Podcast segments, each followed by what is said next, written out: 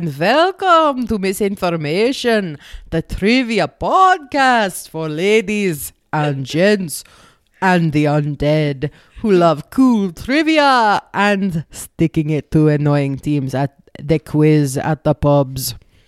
We are your hosts. I am Lauren. And I am Julia. Happy Halloween! Happy Halloween, everyone. Uh, this is our special Halloween mini-sode. A very spooky mini-sode. I, can, I don't think I can do this. Yeah, no. I think we can keep it up the entire time. Um, we have a, a special episode for you today, uh, thanks to a very special listener. Oh my gosh. Maeve, you have knocked it out of the park. She sent us um, an email with a, a PowerPoint presentation. I laugh not because it's it, um, we're not making fun of you. That's it was It was amazing. It was amazing. It was beautifully well researched. We loved it. So and the considering best part of all, so Maeve is one of our Irish listeners. Yes. Um, and she sent us, thank goodness, a pronunciation guide. Oh, she's because we are not great at that No. part. I mean, let's be honest, me more than you. Uh, but yeah, so that was very kind, Yes. especially since Irish is an impenetrable language to the English speaking ear, I would say. yes. So um, Maeve offered us a, a, basically a mini-sode's Yeah. worth of information on the history of Samhain in Ireland, um, which is the precursor to Halloween. So that's the information we wanted to share with you all tonight, courtesy of Maeve. So, Halloween in its earliest form can be traced back more than 2,000 years to the Gaelic Celts in Ireland. Uh, the Celts were a group from central mainland Europe. Uh, they migrated westward to what is now Britain and Ireland, and they arrived in Ireland about 500 BC, give or take a few hundred years, Sure. of course. Um, there were already populations living in Ireland at the time that observed the solar and lunar events, and over time, the Celts became the dominant ethnic group in Ireland. The Gaels, that's G A E L S, the Gaels, were a Celtic group associated with Ireland. And by the 4th or 5th century AD, the Gaelic language is known to have been spoken all over Ireland. And it was likely the Irish, the Gaels, who took the precursor to Halloween, which we'll get into in a minute, to parts of Britain where the tradition survived in parts of Scotland, the Isle of Man, Wales, and Cornwall, and may have survived from other Celtic groups. Um, Maeve also sent us a great link to a video on the Celts from Miss Stout's history class on YouTube, and we'll tweet that link out for everybody to see later. Um, oh, while we're here, Scotland is actually named after the Irish. Okay. Wow. So Scoti, S C O T I, was the Latin name for the Gaels, and the country name Scotland is from Scotia, meaning land of the Gaels, and was initially used to refer to Ireland and later Gaelic-speaking parts of Scotland, and later just Scotland. So there was a bit of confusion along the way until the Pope decided that only Scotland, as it is now, had the rights to the word. Um, another thing that's good to clear up now: Irish versus Gaelic. So why do we say Irish and not Gaelic here? Um, to those outside of the Celtic nations, Gaelic seems to be used as if it is one singular language. Um, and Maeve told us that there's a good instance in the movie An Affair to Remember. Uh, Terry says, Do you speak Gaelic? And Nikki replies, Fluently. Um, the Gaelic language, originally spoken in Ireland, developed into two other languages. So that's Manx, spoken on the Isle of Man, and Scottish Gaelic, spoken in Scotland, not to be confused with Scots, because that is an unrelated language. so, Irish in this instance could mean the original Gaelic up to the modern language spoken in Ireland and to distinguish from the other two languages. So, just a little background there. Here we are with Samhain. So that's S A M H A I N. It is pronounced Samhain. That rhymes with Rose McGowan. Thank you, Maeve. Um, so Samhain was one of the four major ancient Celtic festivals and a very important one in the Celtic year. Originally, Samhain would have been celebrated at a certain point in the lunar cycle, about halfway between the autumnal equinox and the winter solstice. Um, and we'll talk a little bit about the other three main festivals in a bit. The Celts measured days from sundown to sundown, like in the Bible. So the night of Samhain was actually celebrated before the day of Samhain. Um, so you'll sometimes see Samhain described as being from evening on October 31st to the evening of November 1st, or sometimes as time, just like November 1st. Um, the ancient Celts thought of the year as being a light half, like one long summer, and a dark half, like one long winter. Um, Samhain is from the Old Irish and is believed to mean summer's end. It marked the end of harvest time, the end of the light half of the year, and also the Celtic New Year. November was the start of winter, the new year, and the beginning of the darker half of the year. Ireland still follows the Gaelic calendar for seasons. So in Ireland, winter is November, December, January, spring is February, March, April, and so on, though we have started the standard Gregorian calendar and have the new year in January, she says. In modern Irish, Samhain as a standalone word is still used to mean both Halloween and the month of November. Uh, Icha, spelled O I C H E, uh, Hauna, which is S H A M H N A, is Night of Samhain, as in October 31st, and the month of November is Mina Sauna. The month of October is Midera Fower. And I know I'm I'm Yeah, really I'm. I'm working on this. Yeah, these. it is. And Dara Fower is October, meaning end of harvest. Samhain was also a time to remember the dead. During the in between time between the end of one year and the beginning of the next, between summer and winter, between light and dark, was a special time when the normal parameters separating worlds did not apply. It was believed that the boundary or veil between our world and the other world was at its weakest. It's very spooky. I know it's very spooky. The other world was the realm of all manner of supernatural beings. It is where the ghosts of the dead, the fairies, or any other unearthly entity resides. And hmm. fairies are actually bad. Like they're well, they're Oh. not bad, but I guess they're mis- mischievous. Okay. and can be considered bad. I think from what I remember from mm-hmm. my Irish folklore book from when I was a child. Um, during this time, supernatural entities like ghosts and fairies could more easily pass into this world, interact with the living, and the living could pass into the other world. So this makes me think of um, in Harry Potter, and I know Harry Potter and the Order of the Phoenix when they have like the archway with the veil between it that is Okay. in the Ministry of Magic that Sirius Black kind of gets pushed through and then he dies. That's what I think of when I think of like the veil between the I see. Okay. the afterlife and the this life. See, and I was thinking of Susanna Clarke's book, Jonathan Strange and Mr. Norrell, where the idea of fairies and the other world and the Raven King and all this stuff, there's a very like uh, loose, um, very porous, div- you know, divide between our world and their world. So, yeah, you might get trapped there. That's One of the two problem. pop culture references. One of two pop culture references. Choose your side. choose your own. Uh, on this night, the souls of the dead could return and would visit their homes. Usually, they were benign and would want to sit by the warmth of the fire in their old home or have some food, but other spirits and fairies could also go about to do mischief and cause harm to people or property. Do you recall in the film Hocus Pocus when Allison explains Halloween? It just so happens that Halloween is based on the ancient feast called All Hallows Eve. It's the one night of the year where the spirits of the dead can return to earth. That's from Samhain, or All Hallows Eve, as it became. The Hallow are saints. All Hallows Evening or All Saints Evening, the evening before All Saints Day, later becomes Halloween. Uh, like other religious holidays, the Catholic Church essentially made replacements for pagan festivals by taking existing traditions and rebranding them. The Church already had an All Saints Day in May, which replaced the existing Roman festival of Lemuria, but later moved it. All Saints Day became November 1st, and later All Souls Day was created for November 2nd. Maeve said that it seemed suspiciously coincidental that they chose to put it at this time of year, but it was likely intentional to coincide with existing traditions. Um, if you are going out after dark, you wouldn't want to fall prey to the evil spirits or fairies. People would dress up to disguise themselves to fool any being that may want to do them harm. Ooh, that's fun. Yeah, so that's what the costumes came from, which I guess I never really understood. Traditionally, people would carve faces and put candles in the hollowed out vegetables, especially turnips, to use as a lamp to guide your way after dark and also to scare away the evil spirits about on Halloween night. I think you see where this is going. Uh, the custom of carving lanterns for Halloween originated in Ireland, and emigrants carrying on the tradition found that turnips were not widely available, as in the Americas, but pumpkins, which in the season around Halloween were easy to come by, so the pumpkins took over. Oh heck yeah, because uh, it's over here. It's decorative gourd season. Decorative gourds, all Yeah. decorative gourds. I love a freaky pumpkin, one with like ooh, with like all those lumps and bumps on it. Oh, Looks like it's Like melting. it has leprosy, yes, I love a freaky elephant pumpkin. man syndrome. Yes. what's that called? you know what I mean? Yeah, I think it's called elephant man syndrome. oh no, it's um, ooh, it'll come to me. Yeah. Um, I'll tell you this: pumpkins are a lot easier to carve than a turnip. If everyone is inspired to carve a turnip, be very careful. Are turnip? how big are turnips? turnips- like a softball. Turnips can be like softball size. Wow. Yeah, they're they're substantial, and They they're seem like they would be hard to carve.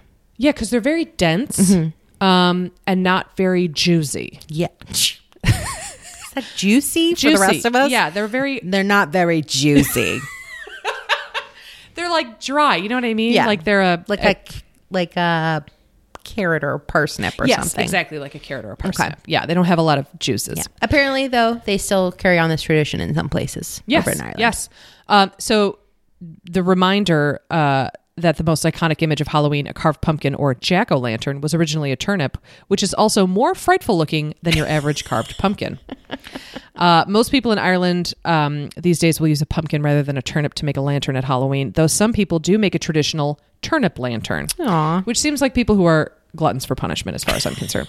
You also you would probably need a very sharp knife. Oh yeah, And maybe, those like, a gloves couple that you of gloves. Yes, those Some those falconer gloves.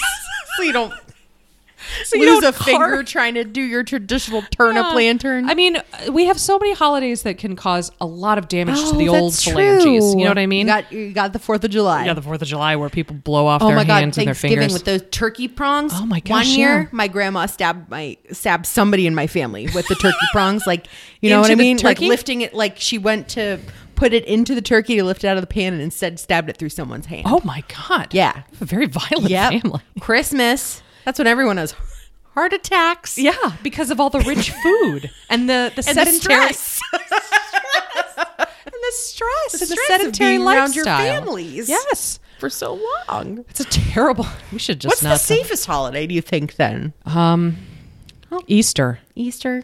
Ah. I mean, Easter egg hunts. Come Oh, on, yeah, Lauren. that's true. Yeah, you could fall- tumble down. get an elbow right to the eyeball. Oh God! Now I'm going to be very afraid, very aware of my elbows and eyeballs. Day. I mean, if someone like if you're expecting a gift from someone and they don't get you one, like then you fly into a could be- rage? that could be bad. Yeah, that could be bad. Hmm. It's just it's a it's a hard thing celebrating Patrick's holidays. Day is really tough on on everybody. Yes, let's be, I mean, let's let's be be honest. I don't know how St. Patrick's Day is celebrated in Ireland, Maeve, Oh, I, I bet I'm- I do. but it, here in the U.S., first of all, don't go to Boston anywhere around March. Just March period. the whole month. the whole month, just avoid it entirely. But yeah, it's bad. Yeah, St. Patrick would f- just spinning in his grave. Flag Day. That's a safe holiday. Yeah, it's a safe holiday. there you go, Flag Day. Flag Day, the safest holiday according to misinformation. it gets our stamp of approval. Yes. Good job. Safest holiday. Stay inside. Look at your flag from out of a window. All right. A jack o' lantern. Sorry. no, it's fine. Derailed. It's okay. It's okay. Um, why is it called a jack o' lantern? Why is it called a jack o' lantern? Okay. So apparently there is a myth of stingy Jack who tricked the devil. Uh, when he died, he was not able to enter heaven or hell, or apparently to purgatory, and was destined to roam the earth with a hollowed out turnip for a lamp with an ember for light. Ooh. Yeah, I know. That is very spooky. It is spooky. Halloween traditions survived to more modern times and made their way to America from Europe, but particularly Irish immigrants during and after the Great Famine when millions left for America. Americanized versions of some traditions have traveled back across the pond, particularly as seen in films and television. But one tradition that didn't make it across America, as far as Maeve knows, is barmbrack. What? Barmbrack, B A R M B R A C K. Um, so she said, We have a traditional bread eaten around Halloween called barmbrack from the Irish Barinbrack. That's B A I R I N space B R E A C. Barinbrack. Meaning Barinbrack. speckled loaf. It Ew. is a sweet bread made with mixed spices, usually some blend of cinnamon, nutmeg, allspice, cloves and ginger, and dried fruit, usually some mix of currants, sultanas, or raisins. Lots and lots of raisins and candied orange or lemon peel. And she said it's typically baked as a round, flat topped cake shape um, and sometimes as a rectangular bread loaf. It's a bit like panettone, but much shorter, um, not as sweet or as eggy. It is eaten sliced, not wedges, typically with butter, and also lovely toasted with the obligatory cup of tea. That sounds lovely. Um, Halloween brack, um, they call it either barmbrack or just brack, starts appearing in the shops around the end of September and is gone by the second week of November. But the barmbrack not only tastes delicious, it is a method of divination. What? Traditionally, there were several fortune telling items baked into the Halloween brack, each with a symbol for the person who found it in their slice. The items were usually a pea. Um, it's dried and hard. It's not like Thank a fresh God. pea that just like, yeah, a, a- like a dried pea. A small stick, like a matchstick with no flammable head. Oh my god. Right. You could easily choke on that. a piece of cloth or a rag, a coin, and a ring. So finding the pea means you won't marry in the next year. Oh my god. The rag foretells poverty. Oh my god. The ring means you will be married in the next year. Okay. The stick indicates beating your wife. No! Um, that is an unhappy marriage, she says. and a coin represents wealth. Um, sometimes other items like a thimble for spinsterhood or a button for a bachelor were included. now, what I'm hearing with my ears Uh-huh. is that there are more negative objects than positive. But there's a chance that you'll get the I guess so, but that's a real roll of the dice. Yeah. And then you got a mouthful of rag. you know? You're like, mm, oh, yay, I'm so excited. I get to toast my beautiful barmbrack. delicious, delicious. And then you got a mouthful of a gray cloth that your mother used to like wipe the floor with. No, guess- thank you. I and guess you're poor. And then you're poor. unhappy marriage, no money, also a bachelor, and now you got and you got And you beat your wife. mouth. Yeah, it's too bad. It's awful. It's. I guess I'm kind of picturing it kind of like the king cake with the, like the little Oh, baby yeah. Mm-hmm. in it or the ring or whatever, but instead like raisin loaf filled with objects. This wouldn't fly in America. This is why it hasn't Yeah. made it to America because Exactly. the FDA will not let us will not let these be sold. it's a raisin loaf of pain. It's just like horrible. oh man. Oh, poor things. Um, so Maeve says you, usually Ireland. shop made brack these days will not only have a toy metal ring, um, sometimes with a plastic gem and always wrapped paper. I have no idea how the plastic gem version doesn't melt in the oven. They must be special, etc. um, I think modern health and safety would deem this all a hazard. Uh, yeah. There has been warning to be careful with small children on the labels these days, but to her knowledge, there has not been an incident with someone choking to death on items oh, from the good. brack. Thank God. What small comfort. Um, she said the fortune telling is taken as a bit of fun, especially for children, though finding the ring is something to look forward to at any age. Oh, that's lovely. Okay, a special mention for Irish vampires. I- I- can you can you imagine trying to do like the like the Transylvanian accent, but also speaking Irish? Irish? Oh no, I couldn't even imagine. Um, so vampires, as Steve and I have been calling it. We watched Blade, all the Blades. Great movies. You all should watch Blade. It's so good. The third one is terrible, but we watched one and two. They're very, very good. The second one was Guillermo del Toro. It's it's excellent. Anyway, Does special anybody mention- have spooky eyeballs in their no, hands? but in then this we one? watched Pan's Labyrinth. Oh, it's it was great. You didn't I- want to have any good dreams that night. No, and we also watched The Cell. I know. I don't know. We just got on like a kick and then it just didn't stop. All right. Vampires. Vampires. Okay, a special mention for Irish vampires. Dracula was written by Irishman Bram Stoker. But See, I didn't know he was Irish. Oh, I didn't know that either. Yeah. Well, according to the Irish, everybody's Irish. Oh, that's true. But I mean, fair. Bram Stoker was actually he really Irish. was. Yeah. Yeah. Uh, he was also the mo- uh, the also the most famous female vampire was also written by an Irishman. Joseph Sheridan Le Fanu wrote Carmilla 26 years before Stoker wrote Dracula. Wow. Um, on the name Dracula, there is a theory that the name is from the Irish phrase "druk yula," meaning, Oh, that's good. meaning bad blood. Ooh. Uh, it is true. Dracula is from the Transylvanian nobleman Dracula, meaning son of Dracula, from Romanian Dracul, meaning dragon. But maybe it has a double meaning, or maybe just a coincidence that they sound so similar. We don't know if Stoker was familiar with the phrase, but I thought it was worth mentioning Yeah. all the same. so Dracula means bad blood. Yes. That's Druk- crazy. Druk Yula. Dracula. Yes. You can speak so much Irish now. I know. Oh my God. Mina Hauna? Mina. Hauna. That's such a good word. Mina Hauna. And also, I've noticed on Twitter that sometimes our Irish fans, in their like normal people tweets, they'll like say something like Our normal "Oh, people tweets," like the ones that aren't like Yeah. directed at us Oh, or yeah. about us. Yeah.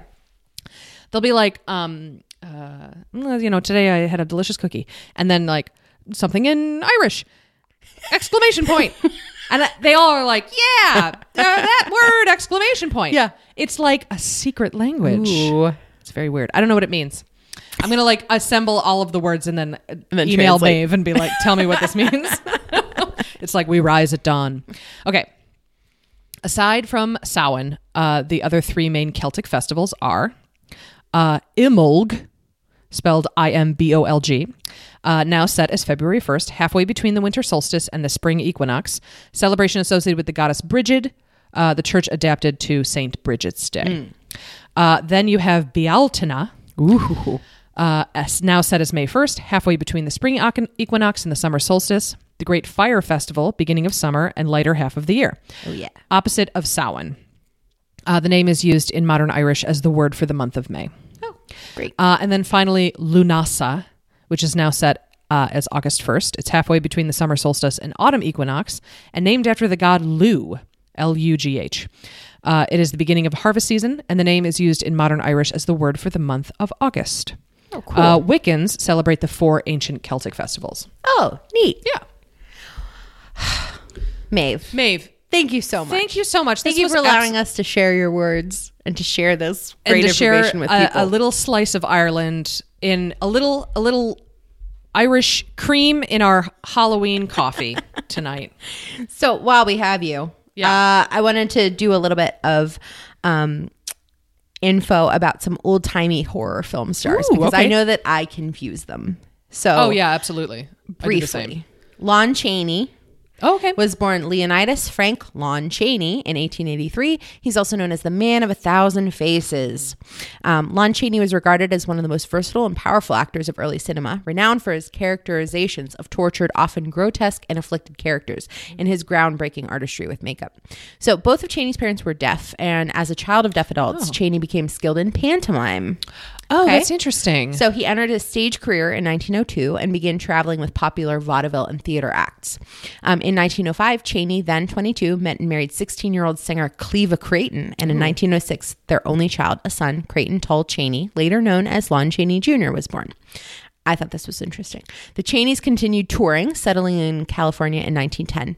Marital troubles developed, and on April 30th, 1913, Cleva went into the Majestic Theater in downtown LA, where Lon was managing a vaudeville show, and she attempted suicide by swallowing mercuric chloride. what? Like she was like in a fight with him and was like, "I'll show you," and she showed up at his job and like tried to poison herself to death. Okay, first of all, that's just cutting your nose off to spite your face. I mean, if you wanted to seek revenge, you would shove him full of bichloric acid. Right? That's how that works.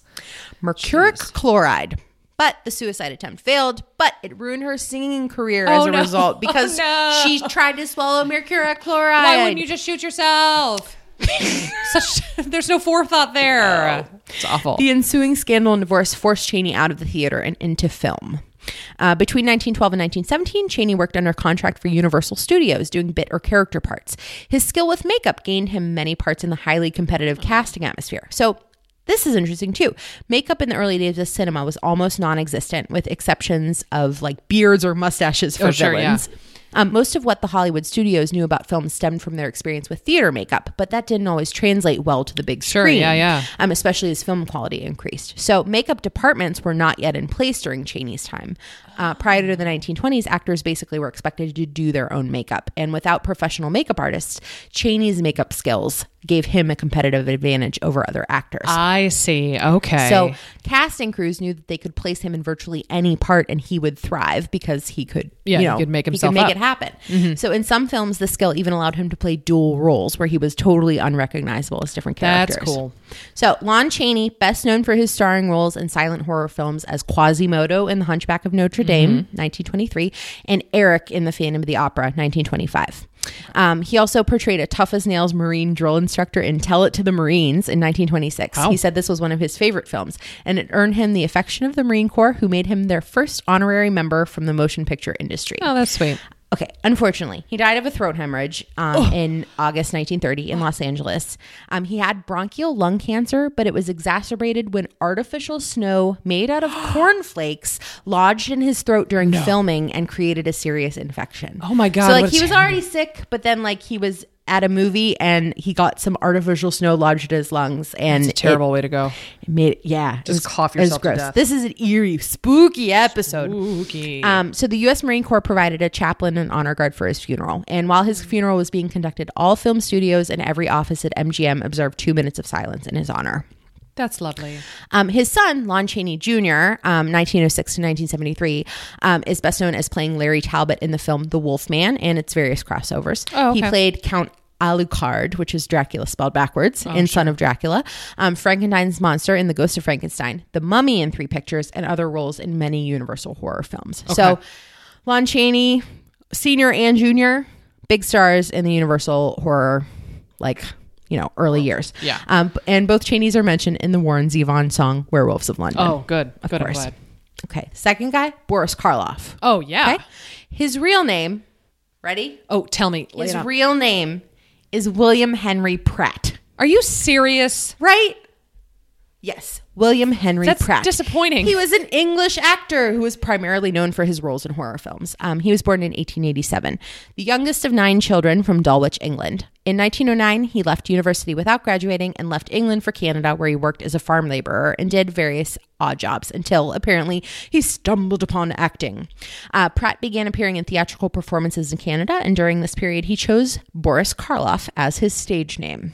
He always claimed that he chose the first name Boris because it sounded foreign and exotic, and Oh, that sure. Karloff was an old family name. So you might hear like there might be some false trivia going around out there. There are rumors that he borrowed the name from a mad scientist character in the novel The Drums of Jeopardy, but that novel wasn't published until 1920. And another mentioned influence was a character in the Edgar Rice Burroughs fantasy novel H.R.H. the Rider, which features a Prince Boris of Karlova. But again, that novel wasn't published until 1915, which was after he picked his stage name. I so see, okay. he apparently picked his own name, and then people say, "Oh, well, you know, he actually got his stage name from this book or this play or whatever." And no, it's that's not true. Um, Karloff never legally changed his name to Boris Karloff, and Mm. he signed all official documents William H. Pratt, aka Boris Karloff.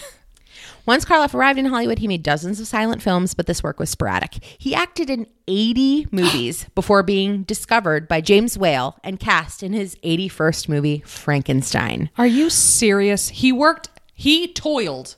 In Toiled? anonymity for for eighty Decades. friggin' movies. Yes.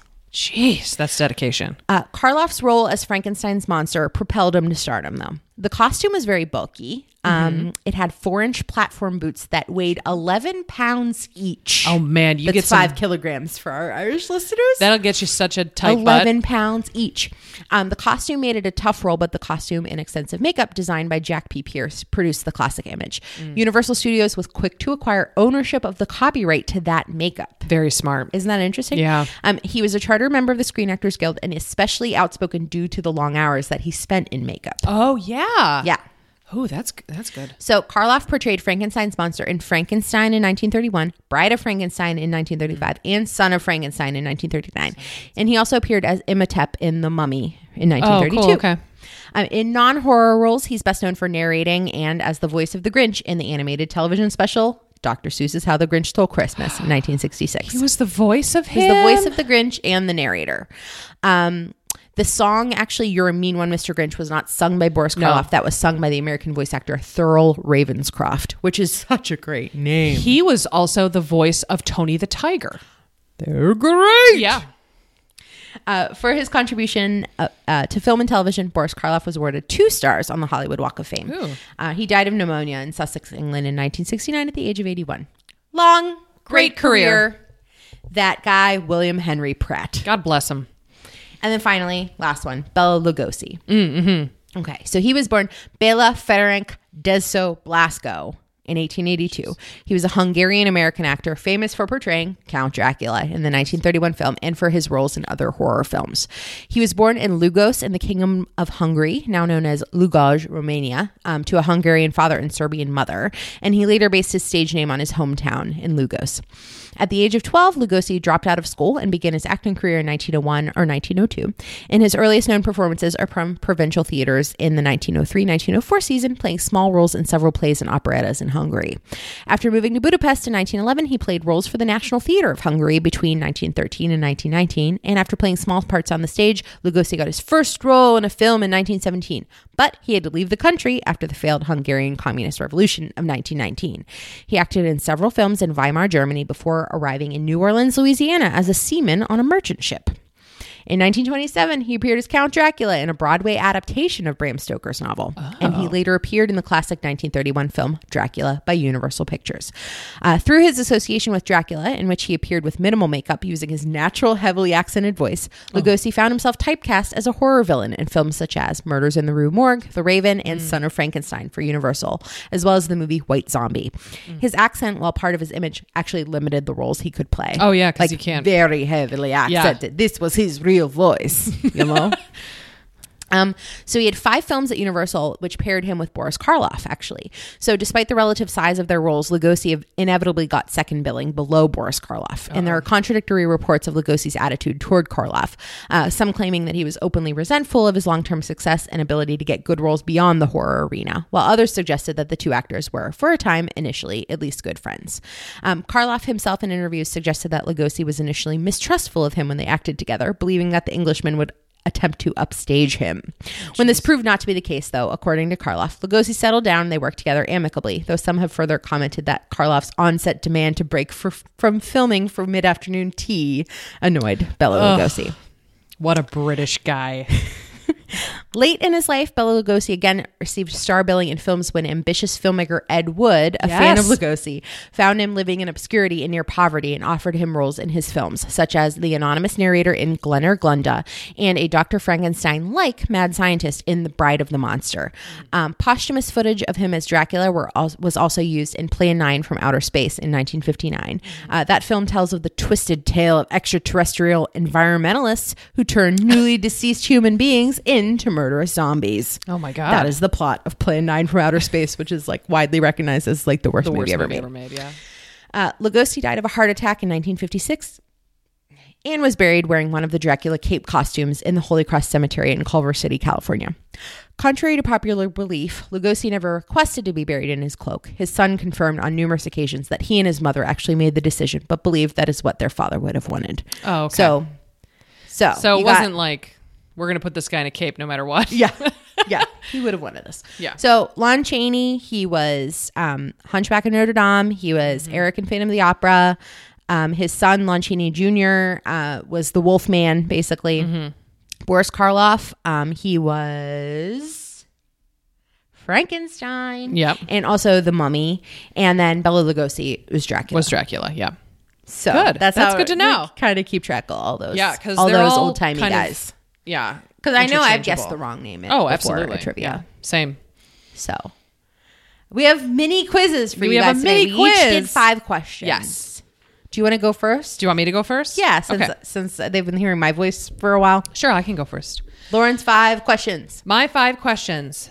So, question number one.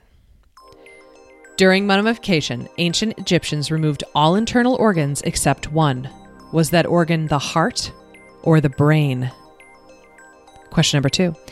Turning into a zombie isn't that much of a stretch. Name the brain virus that causes psychosis, rage, and rhythmic muscle contractions, and was the disease du jour during the early 2000s. Vegetarians need not worry. Question number three.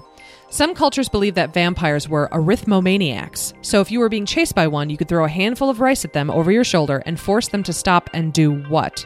It is the basis of a certain Sesame Street character. Question number four. Lord Banquo, the Thane of Lochaber, is the ghost that scares the bejesus out of the titular character in what classic Shakespeare play that also has its own curse around it? Question number five. We all know by now that Frankenstein was the doctor, not the monster. But did the monster have his own name? All right. And here's my five questions. Okay. It's on it's called The Nightmare Before Halloween. This is five questions on Tim Burton movies. Julia's five questions. Question one. Which of Burton's film was advertised with the tagline, His story will touch you even though he can't? Question two.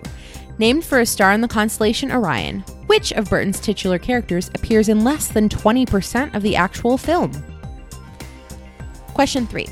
Which stop motion animated feature by Burton stars the voice of Johnny Depp as a man who accidentally gets married to a charismatic zombie after placing his ring on what he believes is a tree root? Question 4.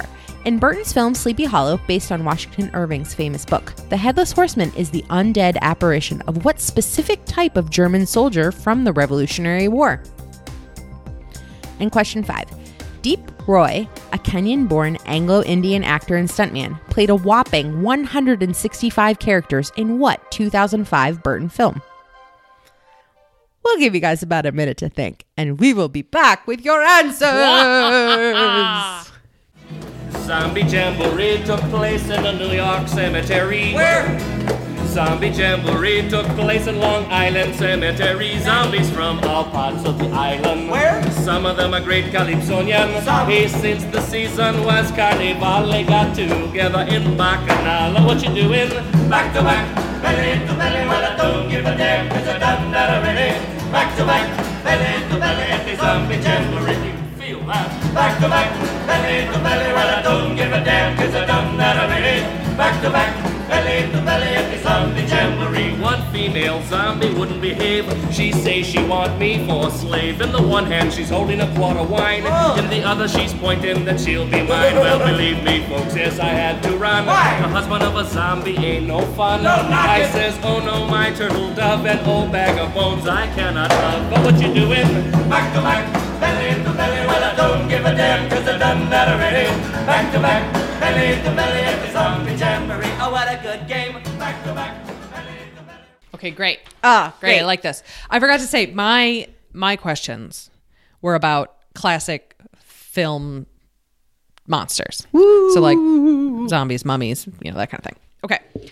Number 1. During mummification, ancient Egyptians removed all internal organs except one. Was that organ the heart or the brain? Okay. I know how they removed the brain. So, the heart. Yes, the heart. They believed a person was judged by their heart by the gods, and it was often protected by a powerful amulet called the heart scarab. Ooh. Isn't that cool? It's actually pretty gross, but it's cool. Question number two. Turning into a zombie isn't that much of a stretch. Name the brain virus that causes psychosis, rage, and rhythmic muscle contractions and was the disease du jour during the early 2000s. Vegetarians need not worry. Is that mad cow disease? It is mad cow disease. It's actually known as Creutzfeldt Jakob disease. Oh, wow. That's the- Creutzfeldt Jakob. Okay. Yep, that's the official name for mad cow disease. Question number three. Some cultures believe that vampires were arithmomaniacs. So if you were being chased by one, you could throw a handful of rice at them over your shoulder and force them to stop and do what? It is the basis of a certain Sesame Street character. to count them. Yes, they would count the individual grains. So, some other fun regional specific facts about vampires include in Romania, in order to find a vampire, you need a seven year old boy and a white horse. Oh, shit. Yeah, I don't know. know either. I don't know. I don't know anybody that has a seven year Also, old but boy. we're not in Romania either, I guess. That's true. That's good. In Malaysia, vampires are tiny monsters that burrow into people's heads and force them to talk about cats. Oh, my God. I think I know someone that has that problem. It's creepy. I then my entire former office of people that I worked with have Malaysian vampires in their brains. I'm going to tell everybody that at work. Please do. week. It's a good. It, that is a good bit of info. Yeah. Okay, question number four. Lord Banquo, the Thane of Lochaber, is the ghost that scares the bejesus out of the titular character in what classic Shakespeare play that also has its own curse around it? It's the Scottish play. It is the Scottish play Macbeth. Macbeth. Macbeth. Okay. Question number five. We all know by now that Frankenstein was the doctor, not the monster. But did the monster have his own name? I think he was just Frankenstein's monster. He was just Frankenstein's monster. He did not have a name. Great. He was referred alternately as monster, creature, demon, and of course, it. It. Uh, also, Mary Shelley was only 18 when she wrote it, and most people thought that her husband actually wrote it. In fact, a lot of people still do. Mm. Um, and it's considered the first science fiction novel.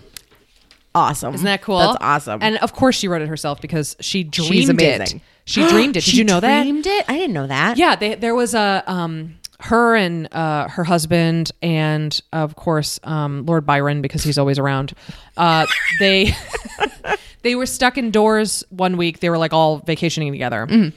and they had like terrible weather, like rain the entire time. So they took turns reading to each other from this horror book called like the Phantasmagoria. Okay. And so Lord Byron was like, "We should do our own competition where we all write ghost stories. Wouldn't that be so charming?" So they did that. And uh, Byron, of course, never finished his. And uh, Shelley, like uh, Percy Bysshe Shelley, didn't finish his. But Mary was like, "I'm gonna fucking do this." So she was like sleeping one night, and she she dreamed the entire Oh my gosh. story, and woke up and was like, "That was terrifying. It's gonna terrify everybody. Here I go, scritch, scritch, Great. scritch." Yeah. So that's pretty cool. Oh man. All right, and here's my five questions on Tim Burton movies. Uh, question one: Which of Burton's films was advertised with the tagline "His story will touch you, even though he can't"? That's uh, Edward Scissorhands. It is Edward Scissorhands.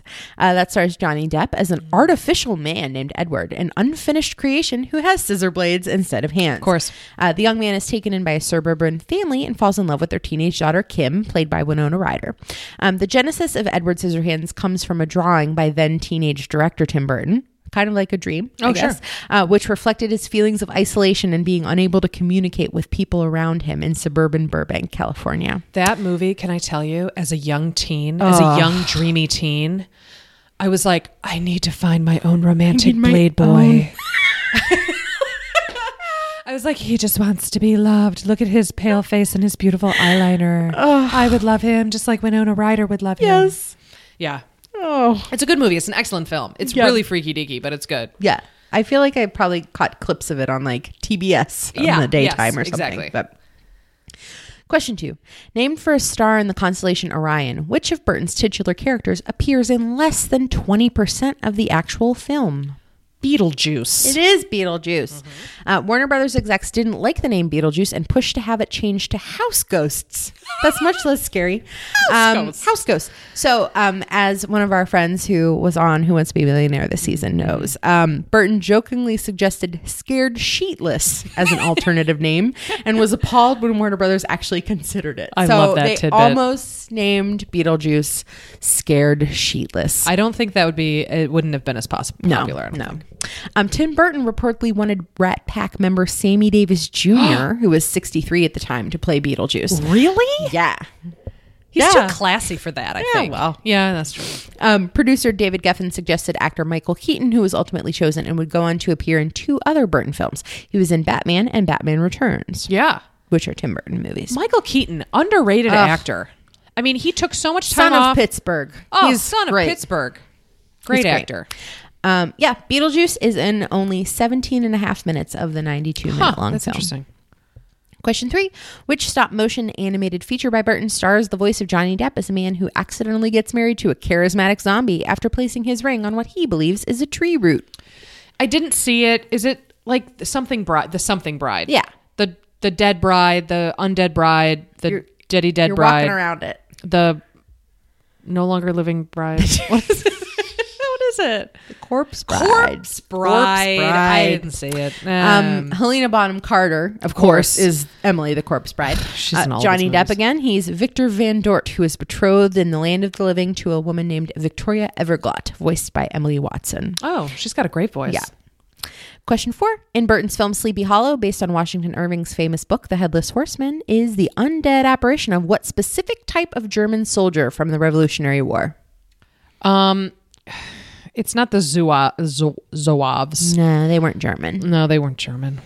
I don't remember. What is it? It's uh, A Hessian. Hessian. Yes. Ooh, okay, I wasn't going to get that. So the Hessians were contracted by Great Britain and others as mercenaries in several 18th century European wars, but are most widely associated with the American Revolution, where around 30,000 German soldiers fought for the British during the war, forming a quarter of the troops sent to British America. So the term Hessians is used by Americans to refer to all German troops fighting on the British side, which is a form of synecdoche, which is a figure of speech in which a term for a part of something refers to the whole of something, or vice versa. About 65% of the German troops came from the German states of Hesse-Kassel and Hesse-Hanau, while the remainder released from other small German states. But we refer to all the Germans that fought in the American Revolution as, As Hessians. Yeah. And finally, question five Deep Roy, a Kenyan born Anglo Indian actor and stuntman, played a whopping 165 characters in what 2005 Burton film? That's um, is that Charlie in the Chocolate Factory? Yes, Charlie in the Chocolate Factory.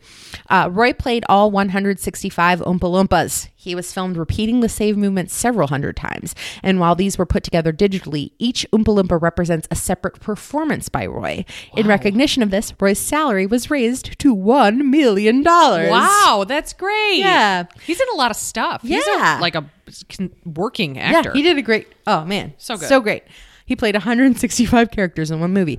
Um, but the singing voice of the Oompa Loompas belongs to Danny Elfman, who overdubbed Really? himself several dozen times. Yeah, Ah, look at that. yeah, I only saw it once at the drive-in. yeah. It was, you know, it was a Burton film. And here's how you remember um, which movie was which. So Willy Wonka in the Chocolate Factory was Yeah. the original one from the 70s. Charlie in the Chocolate Factory was one from the from 2005. So they the book is Charlie in the Chocolate Factory Yes. by Roald Dahl, but when they were making the 1970s movie, they thought that title was too long. So they needed to have something that somebody could just say, Oh, I'm going to see this movie. I'm going to see Willy Wonka. That's what they wanted to say. Because if you said, I'm going to Oh. see Charlie, nobody would know what you were talking Yeah, about. exactly. So the 1970s version is Willy Wonka and the Chocolate Factory because they wanted it to just be. Be able to be shortened. Yes. Okay. And then the 2005 one is the original book title.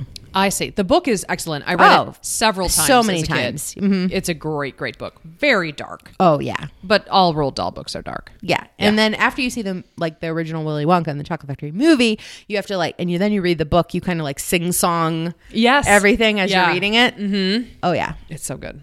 Oh, finally one last tidbit.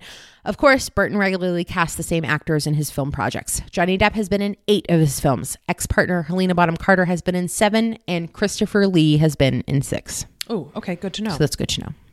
Great. So we hope that you have enjoyed So- this spookiest of mini-sodes. so concludes our mini-sode of Halloween. Mini-sode. Our spookiest. Thanks for tuning in, guys. Uh, We'll be back is- with a regular episode next Tuesday. Next As scheduled. Next Tuesday in America is election day. So you better plan to get out there Tuesday, November 6th and vote. reward yourself with our podcast And some candy. and some candy after you vote. That can be your reward. Absolutely. Yes. Also, democracy. Also, democracy. democracy is everyone's reward. But to get yourself out of bed if it's cold or rainy, you know, Do, it. All right. We'll catch you next time. Thanks, guys. Bye.